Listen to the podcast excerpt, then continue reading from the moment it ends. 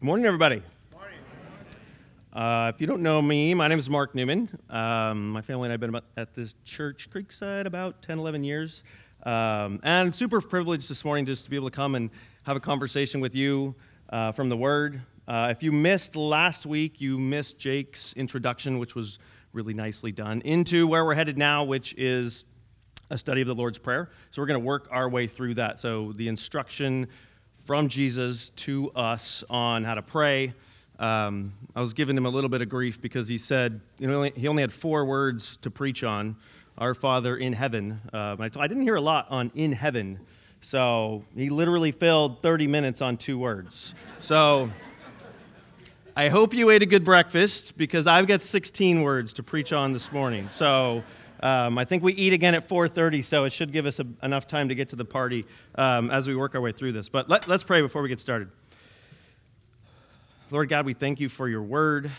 We thank you for the work that it does on our hearts and in our lives. I thank you for the instruction you gave us on how to come to you in prayer. God, I thank you for the work that it's done on my life in convicting my own heart, especially just in this area of forgiveness. Um, and I know you've got something for us uh, today. Uh, and we just give that all to you. Uh, we praise you uh, for the work that you're doing in our hearts through your word. Um, in the name of Jesus, amen. amen. All right, so I've got the yellow to work with. Uh, by the time we're done, hopefully you'll see how the two are connected. Uh, if that doesn't happen, Steve picked the break, so um, so you can take that up with him if it never actually connects, not with me. Um, but if you look at those words, I want you to look at them for a second and just find all the words that have to do with thankfulness, like being thankful to God. We know that's part of our prayer life, right? Is is giving thanks to God. And certainly Jesus models that, but you don't find that here. My point being that Jesus is pretty selective about what he puts in the Lord's Prayer, right? It's this condensed, like, model that we can follow for our prayers. And this line, hallowed be your name, you'll find in both versions. So he gives the Lord's Prayer where we're working through in Matthew, which is part of the, this larger sermon that he gave, the Sermon on the Mount, uh, maybe some of his most famous uh, words. Um, and then again in Luke, same thing. And this line, and that one's a little more condensed, but you'll still find this line uh, in both. And I think it's good instruction for us and good to reflect on as you pray, like, do you do this? Like, do we uplift the name of the Lord in our prayers in the way that we're praying? But before we get to that, let's unpack that a little bit just in terms of what the words actually mean. Like, why does he say, hallowed be your name instead of like just God. What, what your name? Like, what does that mean? Certainly, if we uplift the name of Jesus, we don't feel like we're uplifting every gentleman with the name of Jesus on earth, right? Same name. It's not about the words, right? It's about it's about Him and the personhood of God that we're uplifting in our prayers and by the way that we live our lives, right? So you could think of that as, I think one definition I saw said, the totality of the attributes and the works of God. And I think a good way to think about that is just the reputation, right? Hallowed be, we want to uplift the reputation of our God that we serve. And then we get to this other word that, has anyone in their entire life outside of the Lord's Prayer used the word hallowed? Um, I haven't personally. My only, I was just talking to Eric about the only time I ever see that outside the Lord's Prayer is if you're like a 90s football fan remember the old like you can see the, the, the ground and the snow and the fog and then the voiceover guy says the hallowed ground of lambeau field or whatever. Uh, that's literally the only time that i'm familiar with that word outside of the lord's prayer. Now if you don't like that actual word in your prayer jesus didn't use it either right? He didn't speak english right? He said something in aramaic which both Matthew and Luke translated into Greek into this word. And when the translators got to that, they translated it as sanctified most of the time. Right? Most of the time that this word comes to us in English, as you look through the New Testament, it is to be holy, to be set apart. And I don't know why they chose hallowed for this. It has this really nice, reverent sound to it. Um, the only potential problem is we may not know what it actually means. So, what does it mean?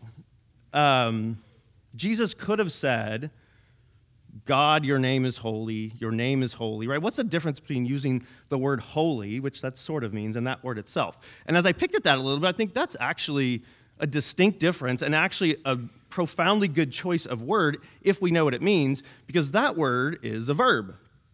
So, something like to uplift the holiness of God's name, right? Which is different than just saying your name is holy, because if you think about what that means, it calls us into participation and accountability in the uplifting of God's name. Now, if I ask you this question, I want you to answer this question just as fast as you can in your head, okay? Who is responsible for making God's name holy? Now, if you're like me, when you, if you ask me that question, I very quickly say, God, right? And then my brain says, I feel like Mark's leading me towards saying me or us, but that feels uncomfortable because I'm not sure that's actually an appropriate answer. Are we responsible for the holiness of God's name? Now, I think the easiest way to understand this, because I think the answer is yes, is to flip it upside down. What's the opposite of to hallow God's name, to sanctify God's name, would be to profane God's name. And that we can certainly do. And the Bible gives a couple examples of that in Proverbs. The author of Proverbs, who was probably a politician because he's pushing for the middle class, and that seems to be the one thing all of the politicians can agree on is we love the middle class and we want to talk about that. But he says, "Don't make me poor and don't make me rich." This is his prayer. That I be not full or rich and like forget about God right? And if you think that you're not in that class of people, probably in a historical context, if you know you're going to eat every day between now and the end of the year, and you have a car, probably historically we're in the category of rich and have a lot, right? And so we're at risk of forgetting that we need God. But what's the other side of this? Make me not poor, that I not be in want. Why? Because I might be tempted to steal, and what will I do if I steal as a person of God? I will profane the name of God. Now, that's on an individual basis. There's a story in Ezekiel where the people of God are just living terribly. And so God goes in there and says, Listen, I'm going to judge you for the way that you're living because you're profaning my name. And then it describes them coming out of their land with their tail between their legs because they've been judged. And the people around who are not believers in God are looking at them and saying, Seriously, this is your God and this is the shape you're in? Like, nice God which does what? Like, totally damages the reputation of God. And he says, I will vindicate the holiness of my great name. So, yes, God will make his name holy, which has been profaned among the nations. Then the nations will know that I am the Lord, declares the Lord God, when I prove myself holy among you in their sight. So, we have this partnership with God to uplift his holy name. And we want to embed that in our prayers, a, call to that that calls us to participation and accountability. Now, it's a partnership, but it's not even. The best example I could think of is uh, some friends of ours. We had a, uh, probably the best sports ticket I ever shelled out money for. We lucked into game five, Portland, Oklahoma City. Um, this was when the, the Blazers used to, um, what's it called? Playoffs. They used to participate. They used to participate in the playoffs. Uh, we don't do that anymore. This is back when they had that Dame Lillard guy. He was a pretty good player, right? So the Blazers did what they normally do. They played average. And Lillard went off, and it was an amazing game. And we uplifted the name of the Blazers all game, and we wanted them to win, and we wanted to help take them to the next round of the playoffs. And they won that game by three points. Guess statistically how many points the Moda Center crowd is worth to the Blazers. Seriously, if you ask the betting people. 3.5 points. So their home court advantage is worth 3.5 points. So, very literally, I and my friends help to uplift the Blazers. If the crowd doesn't show up, they lose that game. So, in a very real sense, we help them to the next round of the playoffs. And in a very real sense, that's a ridiculous thing to say, right? And if you know how that game ended, Lillard hits this amazing shot right from 40 feet with an all NBA defender right in his face, and he claps arrogantly goodbye to Oklahoma City because the series is over, and they mob him, and we yelled. And I got to tell you, I've never heard yelling like that. Like, if it's loud, I can't hear my neighbor. But if it's, re- I can still hear myself, and if it's really loud, I can't hear myself in my ears, but you can still hear yourself like in your head. Like I stopped cheering and started like yelling and stopped yelling and yelling and stop. was like there's literally no difference between yelling and not yelling because it was so crazy loud. Point being, we are in a partnership, it's an uneven partnership, with God to uplift the holiness of his name. Okay? Now I want you to just close your eyes for a second, just reflection, this does not be weird. And I want you to think about your actual prayers. And I want you to ask yourself the actual words of your prayers. Do you have embedded in your prayers regularly uplifting the name of God? And then I want to challenge you to find a way to do that regularly. You can open your eyes. Uh, do that regularly in a way that this word does if we actually use that word. And maybe that word does it for you, but it calls us into accountability and participation, right? If you have just done horribly, because we're meant to follow Jesus, right? But we're also meant to be known to follow Jesus, right? That's why we don't, when you get baptized all by yourself, that's called a bath, right? That doesn't do anything, right?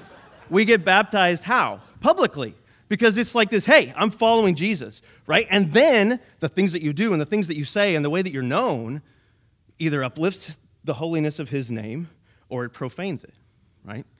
And you will not always succeed at that. And that's why there is mercy and grace. And also why, and this connects us to the next part of where we're going today, is we need regular forgiveness, right? Not for our sin, but as Jesus says, our sins. Forgive us our debts or our sins as we forgive the debts of others. Now, I've only got one nerdy little slide for you here. So um, we'll shift down to this next part because this is something I would call interestingly uninteresting. Um, if you've ever wondered, like Jesus says debts in Matthew and he says sins in Luke, which one are we supposed to use? Um, I think if you follow it back, it's actually just one word that Jesus is using. So if you say, however you pronounce that word in Aramaic, which is what Jesus spoke most likely, chovah, I don't know, Luke heard that and said, Oh, I know what that is. That's sin. That's hamartia, right? That's to miss the mark for us not to do according to God's will in the way that we live, in the way that we're thinking, whatever it is, right? Whereas Matthew said, Oh, I know what that word means. It's the word debt, right? So in Aramaic, the word sin and debt are the same word, right? So you could translate them accurately both ways. And then by the time it comes into English, it's sins and debts. And we think maybe he's saying it one way and saying it another. I think he's saying it just the same thing. And I think as it turns out, the concept of debt and sin like go together to really well define this. This is why God couldn't just say, "You have all sinned." I tell you what, we'll just wipe it away, right? Sin incurs a debt. That debt had to be paid by either us or by Jesus, right? So both concepts kind of come together, but it's just one concept, just the idea of sin, okay? Now, the second part of this, I think, is also worth looking at both sides of this because it makes it unmistakable that forgive us our debts, forgive us our sins. For we ourselves also forgive everyone who is indebted to us. For we also have forgiven our debtors, right? So if you think about the way that's written, Jesus is assuming as you're coming to God, which we should do regularly in the, in the rhythm of our life and in the rhythm of our prayers, and be asking for forgiveness, we should already be in a position of having forgiven those that have offended us. That's a high calling. Okay? Now, before we get into that a little bit more, I want to take a step back because I think the way we think about forgiveness today in Western culture is really different than they, the way they would have thought of that um, in this pagan Roman like space that Christianity exploded into if you went in your neighborhood and found the first five people that snarled when you said, Are you a Christian? Right? Those five people. And then you said, I just have a question for you. Like, what do you think of the concept of forgiveness? Most of them would say, Oh, it's good to forgive. It's a virtue, right? But if you go into the Roman world that they were in, so this is like students, you guys learn Greek and Roman mythology, right? What are a couple of the characters in Roman mythology? Anybody? Nice work.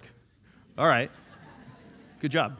So, um, reads Percy Jackson or studied well in school. I don't know which, but nice job. Um, I don't know, Percy Jackson, Greek or Roman, I'm not sure. Okay, so if you remember when Paul and Barnabas, they, that God does some miracles through them, and they call Barnabas Zeus. They're like, oh, you're in that class of people. So this is a time period where that whole thing, they thought that was real right? Fire, the sun, love, hate, all of this is explained by this pantheon of gods that are up there, like sometimes fighting with each other, sometimes in agreement, and we want to honor them. This is their sort of position.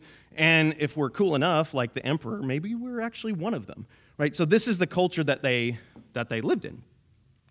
Um, But what's interesting about that culture as you read about it, which I haven't done extensively, but it's described as an honor and shame culture. So that was a really heavy like idea is if I'm if I'm a wealthy person, which means I'm honorable, um, you know, I'm honored and this poor person or invalid or whoever is shamed.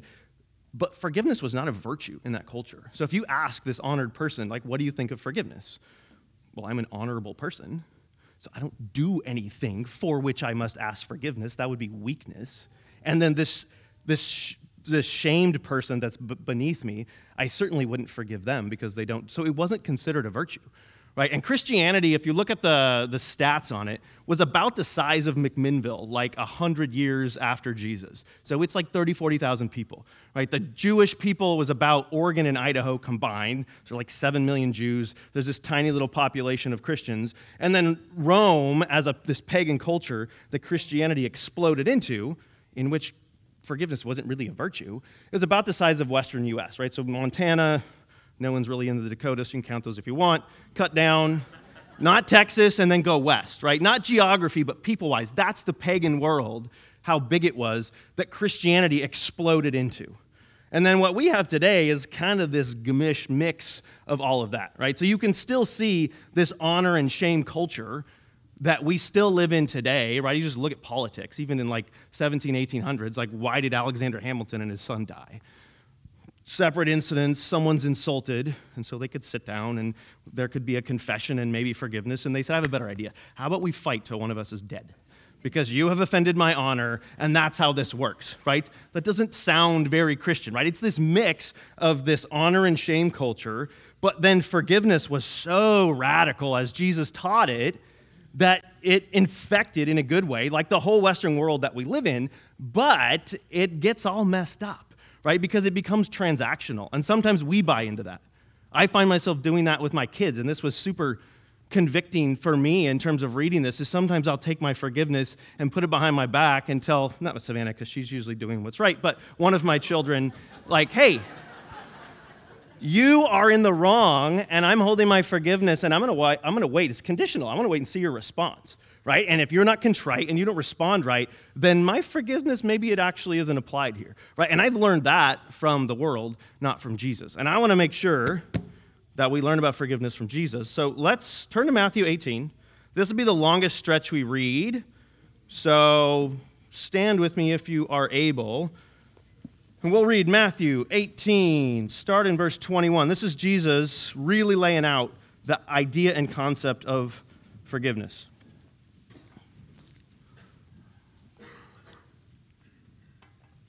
All right. So Peter came in. I'm going to commentate as we read this. So if you get tired, you can sit. Then Peter came and said to him, Lord, how often shall my brother sin against me and I forgive him? Up to seven times. And Jesus said, All right, I'm going to show you how this works. The basis of forgiveness, I want to teach you about this. I don't say to you up to seven times, but up to 70 times seven, which is 490, right? But what he's really saying is if you're counting, you're not doing this right. You're not doing this my way, okay? For this reason, the kingdom of heaven may be compared to a king who wished to settle accounts with his slaves. When he had begun to settle them, one who owned 10,000 ta- owed 10,000 talents was brought to him. But since he did not have the means to repay, his Lord commanded him to be sold, along with his wife and children and all that he had, and repayment to be made. Let me just stop for a second and say, if you're like me, you get a little squeamish anytime the word slave gets read in church. This is really just first century employment right? This is, a, this is probably like an indentured servant type situation here. This is not a human who is owned. Humans who are owned do not uh, uh, acquire debt of this size, right, with a business partner or whomever it might be. Uh, so the worker fell to the ground and prostrated himself before him, saying, Have patience with me, and I will repay you everything. And the Lord said, felt compassion and released him and forgave him the debt. All right, you can be seated. So, a few things to say about this. One is the size of the debt, okay? So, this is, if you do the math, which it's not really the point, I, I read somewhere that when he says 10,000, that's like the biggest number you can write in Greek, which this is written in Greek. So, I don't really know what Jesus is saying in terms of numbers here. This is 200,000 years worth of wages. It's roughly the GDP of South Africa, right? This is like this is like Jeff Bezos' wealth can't touch this debt, right? And that's the point. Is it's not a number. It's this infinite debt that this man has, okay? And, and, and what's really important to, to see here is what does he bring to the table? Like, what does he come and offer to Jesus in exchange? It's not really an exchange. He just comes and pleads for mercy. Right? And at that point, he's forgiven. So the scoreboard at that point reads like him forgiven a zillion. And then on the other side of what he's forgiven is basically negligible, right? And we need to not forget that. That's a really key point in where this story goes, right? If we go bad to, back to my bad analogy of the Blazers, because I somehow only come up with sports analogies, um, the next round of the playoffs, they got swept by the Warriors. And I think the last time they played the Warriors, they lost by like 53, 54 points. So let's combine that and play it out the same way, right? So they're down 3 0, they're down 53. Lillard's got the ball, we're all cheering, and he makes an impossible shot and he arrogantly claps goodbye to the Warriors because this series is over. Also, and his teammates rush him and say, Wow, that was an amazing shot. And we cheer so loudly you can't hear yourself think because the shot was so difficult, right? And the Warriors would say, um, Do you idiots not know what the score is? Like, your season's over, you lost by 50 right? That would be a completely irrational response to that situation. And that's what happens here to this guy. If we continue on in verse 28, that worker went out and found a fellow worker who owed him a 100 denarii. So this is a car loan. This is, this is not trivial. This is real money, but it's trivial compared to the debt, right? So this is the guy who bought the car from you. He's going to pay you on time, and he's late, okay? He seized him and began to choke him, saying, Pack, Pay back what you owe me. So his fellow slave f- fell to the ground and began to plead with him, saying, Have patience with me, and I will repay you. But he was unwilling and went and threw him in prison until he should pay back what was owed. So when his fellow workers saw what had happened, they were deeply grieved and came and reported to their Lord all that had happened. Then summoning him, his Lord said to him, You wicked slave, I forgave you all that debt because you pleaded with me. Should you not also have had mercy on your fellow slave in the same way that I had mercy on you? Now, in this analogy, this parable that he gives, it doesn't make any sense unless we identify with the one whose debt is enormous, right? Infinite that God has forgiven. And that is also part of the problem with how the world sees our relationship with God, right? The world says, like, eh, in the grand scheme of things, like, I will admit that I'm a sinner, but I mean, come on, like, I'm not that bad, right? And that's part of understanding this story and understanding forgiveness appropriately is understanding that that's not the way that it is. Maybe some of you have had a situation in your life where somebody committed an offense of like telling a surprise that they weren't supposed to tell, right? So, birthday party or some information that's a fun little surprise and you just can't help yourself. And so you tell, right? So, where would you rank that on the list of sins? Eh, not that bad, right?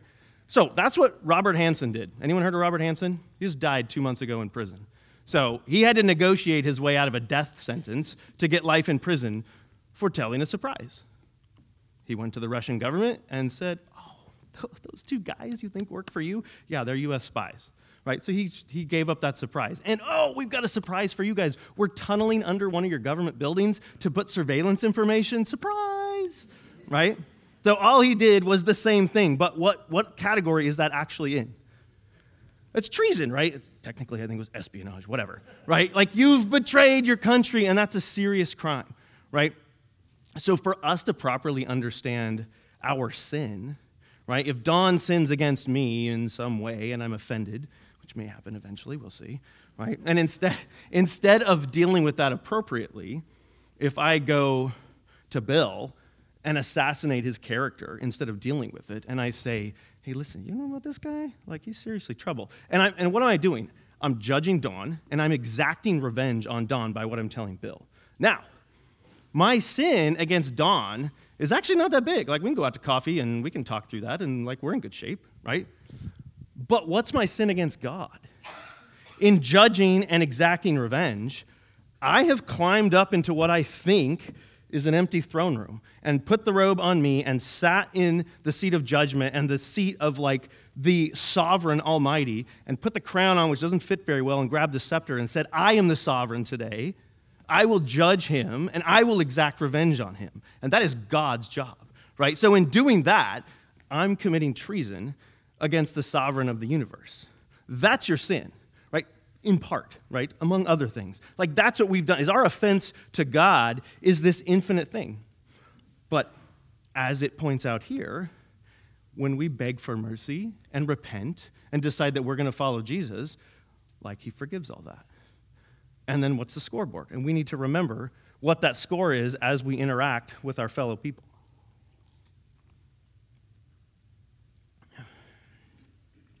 so that view of this allows us to see it properly. So even when the sin is this monstrously big thing from our own perspective that we can forgive. I think a really good example of this, and some of you have maybe heard this story, but it's totally worth repeating, um, is the story of Corrie ten Boom.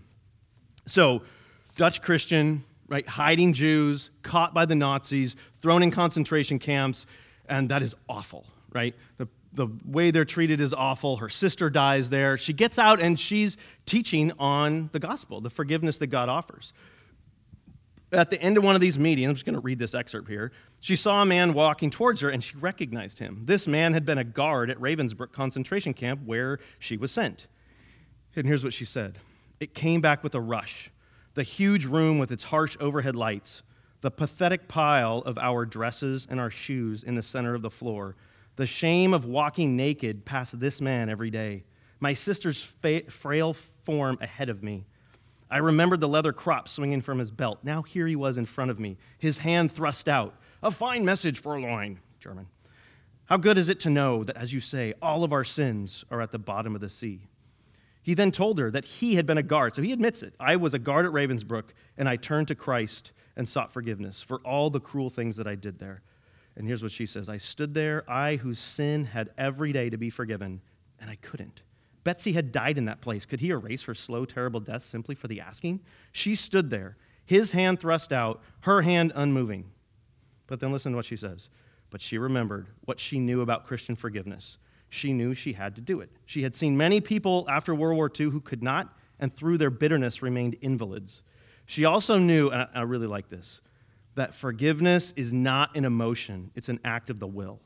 So silently she prayed, Jesus, help me. I can lift my hand. I can do that much. So the sin against her was huge, but properly understanding the gospel and what God had done for her, she was able to overcome that. Now, before we talk a little bit more about her, I want to focus on him because he represents the other half of the verse, right? Forgive us our debts, that part, as we forgive our debtors. Right? So he had realized my sins are massive, but they're not too big for the cross. Right? So he came to Jesus in faith, repented of his sins, right? And here he was. So he was able to live out 1 John 1 9, which says, if we confess our sins to God, he is faithful and righteous to forgive us our sins and cleanse us from all unrighteousness, right? He did that. And then he continued further, and what the Bible tells us about forgiveness is confess your sins to one another, right? He didn't hide in the back, right? He came right up to her and said, I was one of those who did these awful things to your people. He confessed his sins to her, which I think it's not really like a, at the crux of what we're talking about today, but I just I think it's worth focusing on a little bit because I think when you see destruction in relationships like marriages, when you see destruction in, in churches within, it's because we don't heed this. And Jesus, in the Lord's Prayer, if you go back a chapter, he talks about this in Matthew 5 23, right? He says, if, and he's talking to Jews, right? So if you're at, if you're involved in this act of worship that is about your own forgiveness, which is a, like a public thing, you're out doing that, right? And there you remember that your brother has something against you. What does that mean? It means you've sinned against them, right? They have something against you. Finish it up and take care of it eventually? No. He's pretty adamant about this, which I have a typo. Uh, go, be reconciled to your brother, and then come back and finish business, right? That's a pretty high calling of like, hey, if you're in the middle of something and you realize that someone has something against you, go to them. And I think that's something for me in my marriage, in my relationship with my kids, within the church. Like when we sin, it's so valuable for us to heed what Jesus says and to go make things right. Because I think also, you know, you think about the Bible says, don't put a stumbling block in front of someone, right? So if I go to someone who I know struggles with alcohol and I say, hey, have, come have lunch and we'll serve alcohol, like that's a terrible idea. But you know what? We have all been in seasons of being drunk on unforgiveness, right? We've all been there. And what a gift it is for someone when we offend them instead of being cowardly and just sort of letting it go away, to go and to confess to our brothers and our sisters, our family members, whatever, that we wronged them, it also frees them up to much more easily say and, and to practice this, this pattern of forgiveness. Listen to what happens. Um, so in this story, he does this, right? He says, Hey, like, this is what I did. And if he hadn't, maybe she wouldn't have gotten to the point where she would have forgiven. Maybe she would have gone home and in the quietness of her heart, she would have said, she would have been convicted and said, I forgive. But listen to what happened because she was able to follow through with it there in the moment. And so, this is uh, Corrie's words. And so, woodenly, mechanically, I obeyed and thrust my hand into the one stretched out to me. And as I did, an incredible thing took place. The current started in my shoulder and raced down my arm, sprang into our joined hands, and then this healing warmth seemed to flood my whole being, bringing tears to my eyes. I forgive you, brother, I cried, with all my heart. I had never known God's love so intensely as I did then. So that experience for her would have been robbed from her had she not been able to obey God and forgive in, that, in the moment. But it also points out that it's, it's really hard. It's a hard thing for us to do. Now, you could say, but that guy did repent. So, what if there is no repentance? And in just kind of searching around different places, I did find people who would say, listen, as a Christian, love is universal, forgiveness requires repentance. Is that true? Well, if we look at Jesus' words in, is it Matthew or Mark? Put that one up there.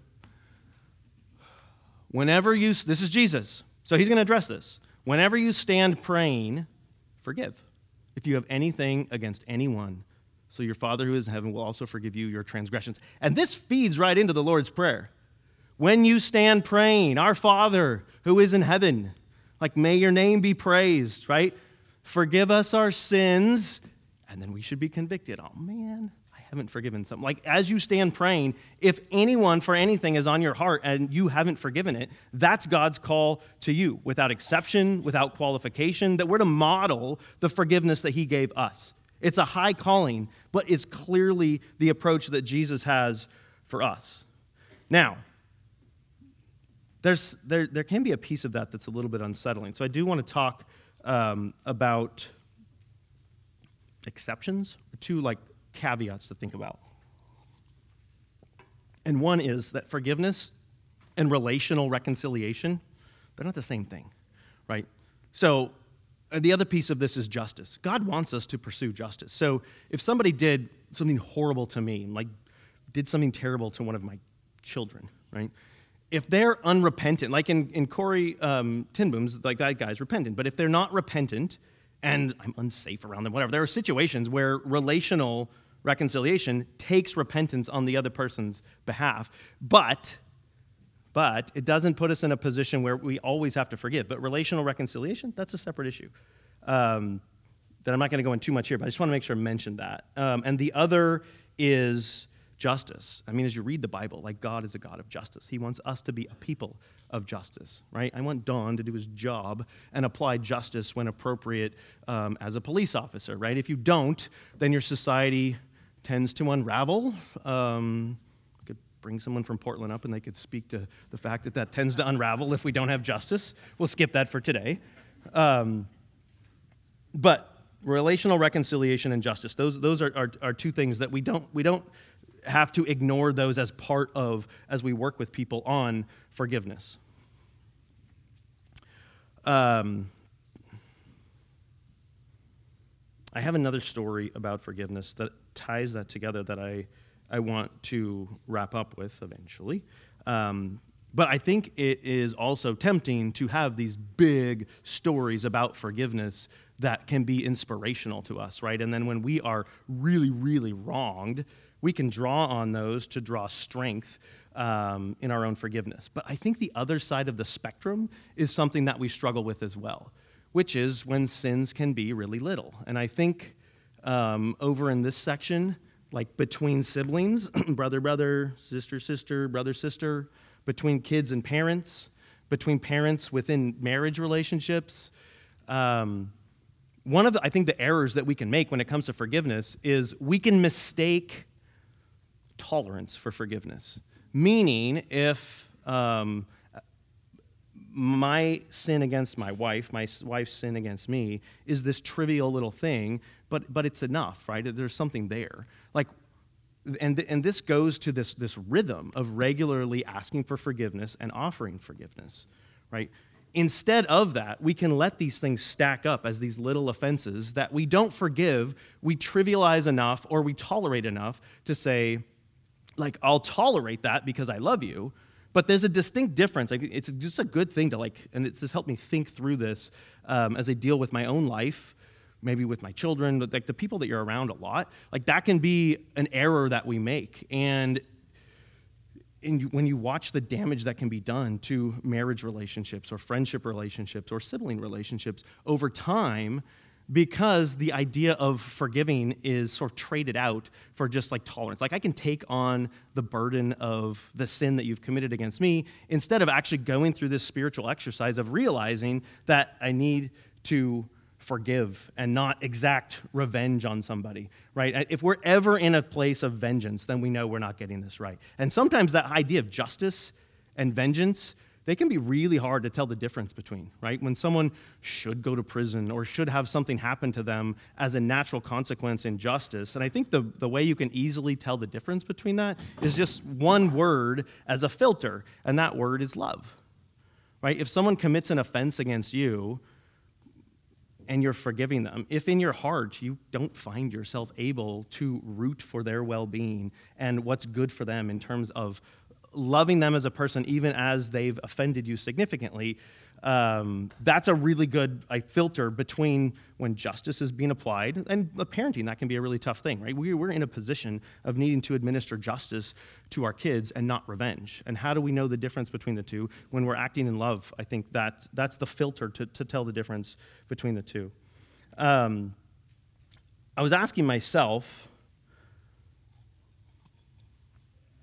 what is the best example that I could think of of forgiveness that I've sort of not experienced myself, but just been around in my sphere of influence of people um, that I can learn from. When I got done with um, school in Oregon. I went to school in Connecticut for a year, and it was probably, not probably, it was the lowest point for me in terms of my faith journey, um, just kind of getting my brain beat up a little bit by a secular university um, for four years um, and all of that. And, and God specifically took me there, not for education, but to get grounded in his word by taking me to this little church with these amazing people that are now lifelong friends of mine um, the pastor and his wife kind of took me in. They're like my East Coast parents, um, and we stay in touch to this day. Um, but I had I had interacted a little bit with the pastor's wife in her story, in that she became saved as an adult, and within like that first year of being saved, had something happen to her that put her in this category of needing to wrestle through forgiveness in a really really big way. Um, and since Sunday school is closed, and we have second through fifth graders, um, we'll keep this as PG as possible. Uh, she, I mean, she had a really terrible experience. She was pu- actually pumping gas one day, and she got abducted, um, just out of the clear blue. And the story ends with someone in the woods trying to kill her and choking her to death. And God sent some drunken teenagers, of all things, along and l- quite literally saved her life. Um, and the greatest fear you have as a husband or a dad. Um, or a white, uh, or a woman, like it was one of those stories. It was terrible, and so they caught the guy. He never repented. He never even admitted to being wrong. And justice was served. And so he went to jail for several years. Um, but that left her in this place of what do I do with this? Right? What do I, like, how, how do I work through this? And so I called her a couple weeks before preaching on forgiveness and just said, Linda, can you tell me your story? And um, and I was really careful about that. And I want to be really careful in telling this story as a guy. It's my friend's story, so I'll try to um, tell it as she would if she was here. But um, it's amazing talking to her about it because she doesn't even break stride in telling it. She says, I tell this story all the time. Like it's been super, super helpful in me impacting the life of other people that have gone through trauma, that have had things happen to them. Um, and but she sat there in a moment of what do I do with this? Right? Like, and and she felt compelled, probably much faster than I could have ever hoped to have been, to write this gentleman a letter. And she wrote him a letter and she preached the gospel to him. If you knew Linda, she's a little crazy. She was actually preaching the gospel to him as he was abducting her. So um, she's like all out for Jesus all the time, no matter what the situation. And she trusted God to use that situation, and he did. Um, but she ended up preaching this guy the gospel in a letter that said, hey, listen, you're a sinner. I'm a sinner. Like we're all in that same boat, and you've done something like terribly evil to me. And and I forgive you. And she was able to work through that and to and to forgive him. Um, and the reason I tell that and the Corrie ten Boom story is as I as I was talking to her, it was like amazing to me how much of a parallel there was for the two. In that I said, Linda, did you did you have this emotional compulsion as this parable says of like, man, my sin is so bad and God has forgiven it. And so, therefore, I feel naturally compelled to forgive the sin. Or did you just obey? And she said, Oh, there's no emotion to it. It was just like I knew God had called me to forgive no matter what. And so I forgave.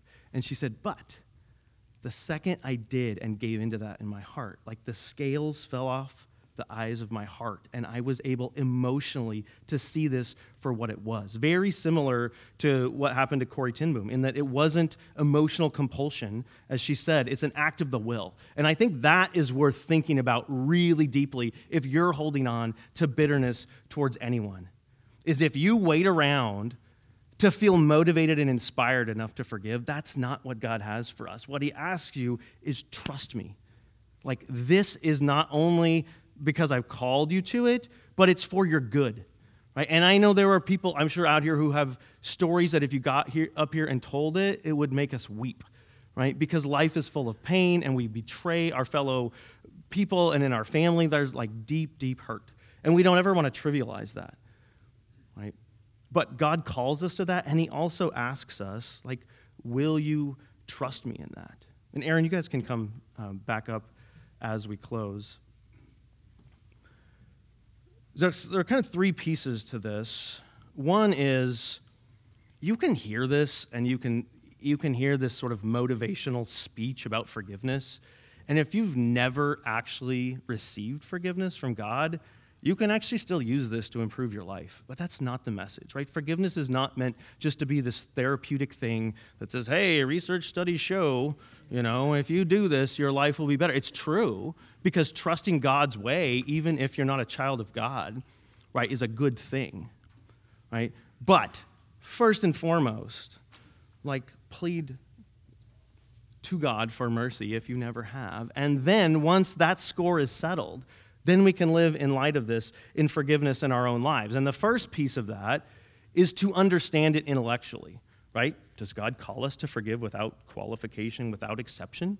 Even if the sin is really big, even if it's not repented of? And that's the trip that we're taking today through God's word is to say, yeah, like that's what Jesus did for us, and that's what he commands us to do in our lives. And it's not easy and we fail. And sometimes it's this moment in time and the scales fall off your eyes and your life is forever different. And sometimes you got to go back to it and you got to trust God and it takes time and it takes repetition, right? The, the other thing that struck me um, as we close here, just in talking to Linda about her story, is she said, You know, I, I think it was maybe the DA in the case or somebody, the investigating officer, I don't know, um, who said, Hey, you need to go to the support group. And again, I, am just telling her story, um, which I'm a little uncomfortable doing. Um, but she went to the support group and she told her story. So it was a support for, group for people who had gone through what she had gone through. And they, she told her story, and they were really, really angry at her, and they asked her, please don't ever come back. because she got up and told her story of forgiveness. And I said, you know, it's, it's because she said, I've never been in a room filled with more hateful and resentful people, which just broke her heart, like looking at these people. And, and as I was reading the end of the parable, I said, you know, does that, did you feel like them being in like a torture prison was like a pretty good like analogy? And she said, yeah, that's, that's what I escaped from. And in this, in this parable, um, that's how it ends. And the Lord, moved with anger, handed him over to the torturers until he should repay all that was owed him. And that's maybe talking about what happens after this life. But even within this life, if we live a life that lacks forgiveness and instead chooses bitterness, right? That's what we end up is like a prison of our own making. And God says there's a way out of that. And that way is through forgiveness. So I hope as we like reflect on that, that we can just like think through that in our own lives and one like are we living that way? And then two the whole point of the lord's prayer right is to embed these words regularly in our prayers right? Whether they're the exact words the people have said forever right? That's probably the most quoted thing um, in all of the bible because people have said it exactly word for word. And you can do that if that speaks to your heart or to put that into your own words and but to embed those concepts in our regular rhythm of how we serve god um, I think is really important for us, and that's um, what Jesus has for us for our own good.